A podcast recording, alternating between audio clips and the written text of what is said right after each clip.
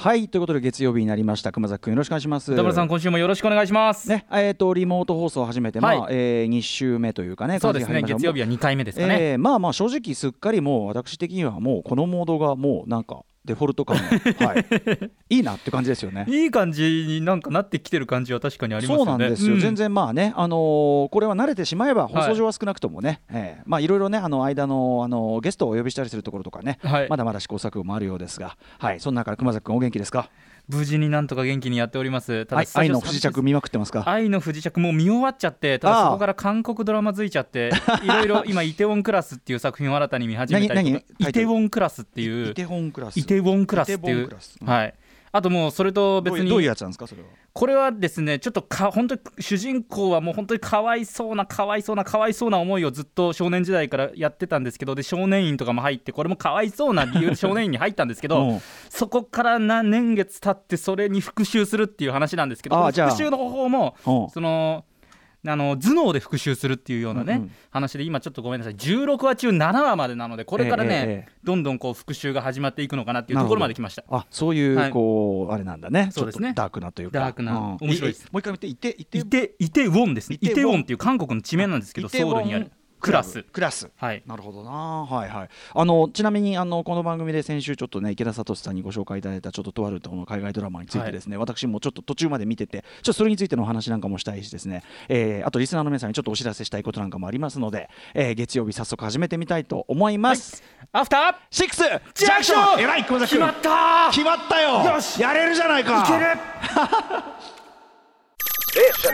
アフターシックスジャンクション4月27日月曜日時刻は6時2分です。ラジオでお聞きの方もラジコでお聞きの方もこんばんは。TBS ラジオキーステーションにお送りしています。カルチャーキュレーションプログラムアフターシックスジャンクション通称アトロク。はい、えー、パーソナリティは、えー、私ライムスター歌丸。本日もライムスター所属事務所、えー、スタープレイヤーズ赤坂からほど近いスタープレイヤーズ事務所内の会議室から、えー、ゆったりと空間を取りましてのリモート出演中でございます。そして月曜パートナーは TBS ラジオ来読スタジオ現在一人です。出演しています。TBS アナウンサー熊崎和人です。はい。熊崎君も他のお仕事なんかもだいぶねシフト的にはどうですか、こうリモートシフトは、まあ、スポーツがねないからそうですね、まあ、あと生放送とかで情報番組、報道番組でどうしても行かないといけないっていうところはまだ続いてるんですけど、ただそれでもやっぱり距離を取るとか、うん、あとはもう本当、直行直帰で、会社にはほとんどそのオンエアに関する時間以外はいないとか、そうですよね。そうしてなんとかなんとかっていう感じですかね。うん、ねで、まあ、仕事ない日というかね、あれなんか僕も本当にこの週末もほ本当にほぼほぼあの1回買い出しでちょっと出たぐらいで、はい、本当にあの人と会わずに人と会わずになんだけど、うん、あの例えばあの、まあ、Zoom というね今我々も今利用している、はい、まあ、皆さんもね利用している方今いっぱいいる会議ソフトであのライムスターメンバーとですね久々にですね、まあ、ミーティングも兼ねたのミーティング、えー、ライムスター、まあ、事務所社長とか、はい、まあね今いつも番組もちらりと声出してますお、えー、マネージャー長内さんとか、うん、ホッチとかそういうねマネージャーチームとマネジメントサイドと、まあ、ライムスターメンバー3人とで、まあ、6人で、えー、ミーティング兼、まあ、本当に久しぶりにまとまってねこう話すこともなかったんで、ええ、あのまあ、どういうふうにしてんの？最近どうしてんの？っていうところから、うん、まあ、今後どういう感じの活動をしていく事務所としてはこういう状態です、まあ、実際やっぱりねあの多くの会社と同じようにうちも零細企業なんでうん、まあ、どこまで持つかみたいな。でもそんな中で自分たちができることとしてどうだみたいな。もしくはその、あのー、まあ、あのアーティストとしてはそそこはこう構えててくださいみたいな社長からの一応ね、はい、えー、あれがあったりとかね、まあ、久々に、まあ、真面目な話もしつつ、まあ、とはいえ、あのー、5時に始まったんですけどもう連中はもういきなりもう酒用意してて全員、はい、あなんだそういうノリみたいな感じで。で私もまああの好きあらばっていう感じなんで、はい、まあ早速飲み始めて、まあ、後半最終的にはまあ岸社長がですね、はい、あの髪の毛がボサボサになるほど酔っ払ってですね。何時ぐらいまで行きました？いやでもねた最初はね1時間ぐらいやろうかって言ってたのが2時間3時間3時間結局3時間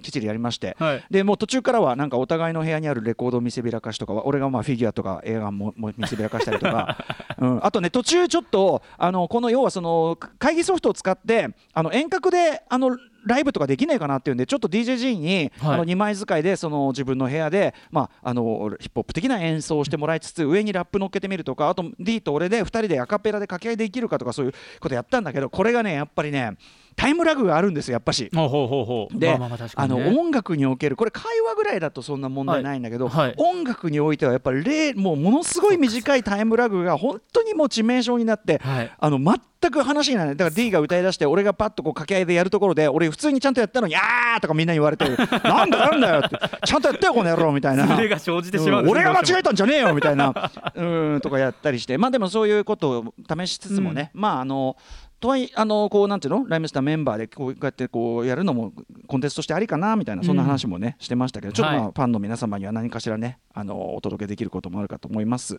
えーあとね、えっと、先週、えっと、池田聡さん、ねはい。えっと、テレビドラマ海外テレビドラマ、はい。いろいろご紹介いただいて、えーチェルノブイリとかウォッチメンのねテレビシリーズとかご紹介いただく中であのナチハンターズって、はいはい。まあ現代ハンターズっていうんですけど、ナチハンターズアマゾンプライムでね現在配信されてます、えーご紹介いただいたじゃないですか。はい。であのコンパットレックなんかも興味示してたんですけど、フューチャーパストで。あの僕はこれを見始めたんですね、はい。あの他にもいろいろもちろんあの時間がを利用していろいろ見てはいるんですけどあの直接仕事と関係ないラインでいうとこのナチハンターズとか、まあ、ちょっと見始めてみたらやっぱめちゃめちゃ面白くて、改めて言うと,、えー、と1977年が、まあ、まあメインの舞台で、えーとまあ、アメリカのその社会の中にしかも結構その中枢にまで入り込んだ、えーナチナチスの残党でそのナチスの残党たちが再びこう結集して、えー第四帝国ねナチス第第三帝国になっていましたけど、第四帝国、えーを築こうと、まあ、暗躍している。しかももう本当に政治の中枢にも結構入り込んじゃってる。つかみが結構すごくってうん。あのぜひちょっとこれはネタバレしないようにしますけど、はい。最初普通になんかこうああ幸せそうなこうね、えー風景かなってとこからドーンってこう始まる。まあつかみはバッチリで、はい。えーやってると。でまあアルパチーノが出てきてまあ要するに、えーホロコーストを生き抜いたですね。いわゆる昭和を生き抜いた、えーユダヤ人の人たちを中心に、そのなんていうかな世界のいろんなところに散らばって隠れて社会の中で暗躍しているナチスをまあ自警団的に、まあ、必殺仕事人的にと言いましょうか、えー裏側でこうハンティングしていく。でも、はまあ、敵も去るもので当然その,、えーその向こう側がさこうやって来てるっていうのを察知して、えーまあ、向こうからもこう襲われてきたりするみたいな話で、まああのでいろんな矢田さんもおっしゃってた通り、えーちょっと特攻大作戦的なですねその要は、えーちょっとねあのなんだフォクシー・ブラウンとかそういうのをこう想像させるようなアフロヘアのこうかっこいい黒人の女性が活躍したりとか、えーまあ、いろんなそのキャラクターが、あの寄せ集めチームというかねあのワイルドセブン的なっていうかそういう、えー寄せ集めチームものの面白みもあったりでその中で主人公は、えーまあ、ごくその非常に平凡なあのハイティーンだったんだけど普通の10代の若者だったんだけどおばあさんがちょっとそれに巻き込まれて亡くなってしまったのを気があるいあるいはちょっと途中またショッキングなことが起こるんですけど、まあ、その運動に目を閉じていくという。はいでまずちょっと僕がこのシリーズですごくこう見ててあのふ割とこうまあす素直に感心したところで言うと、はい。最近のそのいわゆるナチステーマもの特にエンターテインメントのやつ例えばそうですね、えっと、タランティーノの「イングロレス・バスターズ」あれはあれでまあすごく立派な作品ですけど最近のそのナチスものの傾向としてあそうシリアスエンターテインメント限らずだな。あのナチスがこういうひどいことやりました。例えばホロコーストこういうことやりました、えーみたいなところは省略することが結構最近多かったんですよ。うん。まあそれはもう皆さんご存知でしょうが、はい。まあ、シンドラーのリストとか見てくださいねっていう感じで、えー、とナチスの悪行の部分は社会常識として省略している部分が多かったんだけど、えー、とナチスハンターズはおそらくナチハンターズはこうおそらくそこを、まあ改めてちゃんとこういう悪行をしたっていうのを描こうとしている、えーでなおかつその主人公の男の子が普通のティーンなので最初はその活動っていうのも自分のおばあさんの復讐のことだけならいいけど、うんうん。他は俺関係ないからみたいなスタンスだったのが、いや関係なくねえだろっていうあのいろんなことはその現代にもつながってるしあとその例えば、えーその途中でですねそのユダヤ人のその、えー収容所とかで亡くなられた方の遺品がこう山ほどこう集められてるその要はナチスがそれを収収奪してっていうのがあるんだけどその一個一個にそのいろんな物語とか悲しみとか悲劇とか惨劇があるんだっていうことをすごく丁寧にドラマ上ねドラマ上丁寧に語り直してて、あの現代の多分若い観客もあの若い視聴者も見てあこれは自分事なんだっていうふうに取れるような作りにすごく意識的にしているなっていうところが、まあ、ジョーダン・ピールね制作組織なんか入っててそういうところでこうあなるほどこういうエンターテインメントなんだけどそこをもう一回こうちゃんと若い特に若い視聴者層に叩きつけようというね、君君たちには無関係じゃないと。それで無関係を装ってることもあのし知ってしまった以上はそれはその加担していることになるんだみたいな、えーところまで突きつけてきてそれすごくいいなと思ってたんです。ただ、あのーまあ、ネットなんか見るとですね、はい。アメリカの評判なんか見るとこれもなるほどなと思うんだけどやっぱりねその、えーホロコーストショアいわゆるショアというそのユダヤ人の大量、えー虐殺ですよね、はい。えーそれを扱う時にそういうフィクションとして扱う時にやっぱりすごくこうデリケートな問題もことでもあって要するに本当にあったことですし、もう想像を絶する人類史上の悲劇でそれをエンターテインメントとして扱うっていう時に例えばシンドラーのリストとかも、えーまあ、日々批判も浴びたりもしてたんです、はい。こういう形でやっていいのかみたいな。うん。でその意味で言うとやっぱり今回のも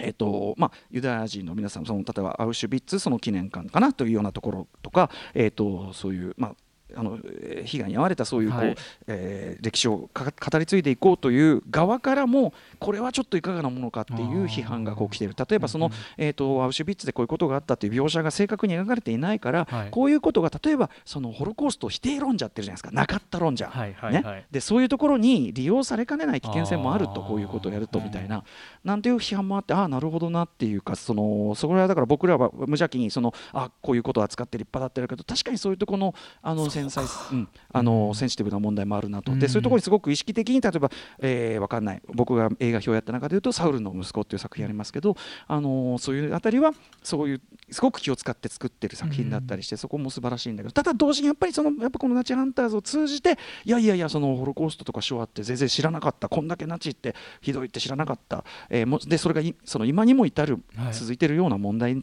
とも通じるんだっていうようなものはを若いディス視聴者が知るきっかけにもなる。もしくはそれを知らなかった、はい。こうまあ、我々とかも知ることがない、というやっぱ効果もうんとやっぱり僕はあるだろうなとも思ってて、うん。はい。まあ、でもそういうこう議論があるってことを、まあ、知った上で見ればさらにね、あのーこなんていうかな見る心構えとしてもいい、はい。まあ、単純にエンターテインメントとしてめちゃめちゃ面白い作品でもあったので、えーナチハンターズ、アマゾンプライムなどで見れますので、えーちょっと僕からも、まあ、ちょっとまだ僕まだ最後まで見れてないんで、はいはい。まだね、まあ、次6話目なんでね、はい、なんかあのちょっと楽しみにというかね見進めようかなと思って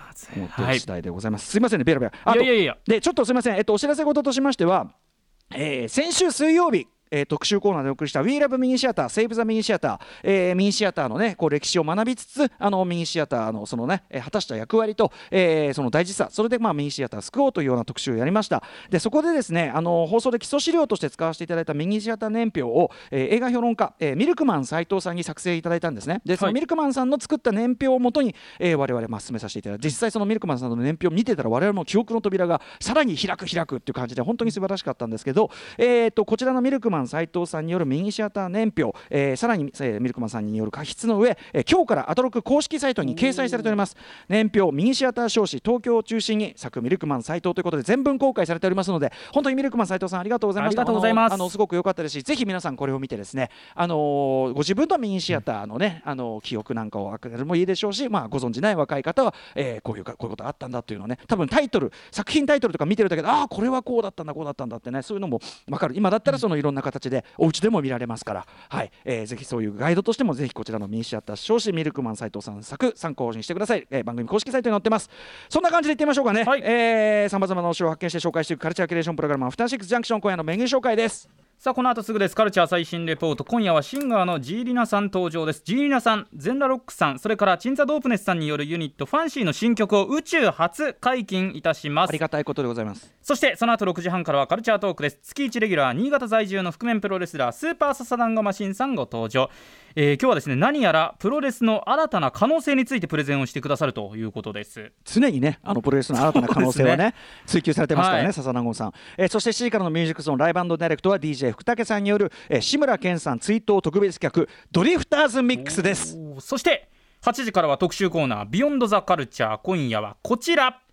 ノーナリーブス西寺豪太プレゼンツ。洋楽スーパースター列伝番外編。80s リズム関ヶ原。ダリル・ホールジョン・オーツ編。はいということでノーナリーブス西寺豪太さんによる月1ポップミュージック史解説企画。洋楽スーパースター列伝 80s リズム関ヶ原。もう何が何が特集の本線だったかよく分からなくなってくる、えー1980年代世界のアーティストの数々がリズム主にドラムを生演奏にするかもしくは、えーマシンの打ち込みにするか、はい。打ち込みでこうやって機械で作るかで揺れた時代を切り取るこのシリーズ。今夜は名曲「We Are the World」にも参加し先前回ねあの「We Are the World」総選挙ありましたけど、えープライベート・アイズマン・イーターといったヒット曲で知られるデュオダリル・ホールジョン・ウォーツがこの 80s リズム関ヶ原をどのように駆け抜けたのか西寺豪太さんに解説していただく特集です。はい番組では感想やリアクションなど募集しています。歌丸アットマーク TBS.jp 歌丸アットマーク TBS.CO.jp までお願いします。読まれた方全員に番組ステッカー差し上げます。それではアフターシックスジャンクション行ってみよう。Station.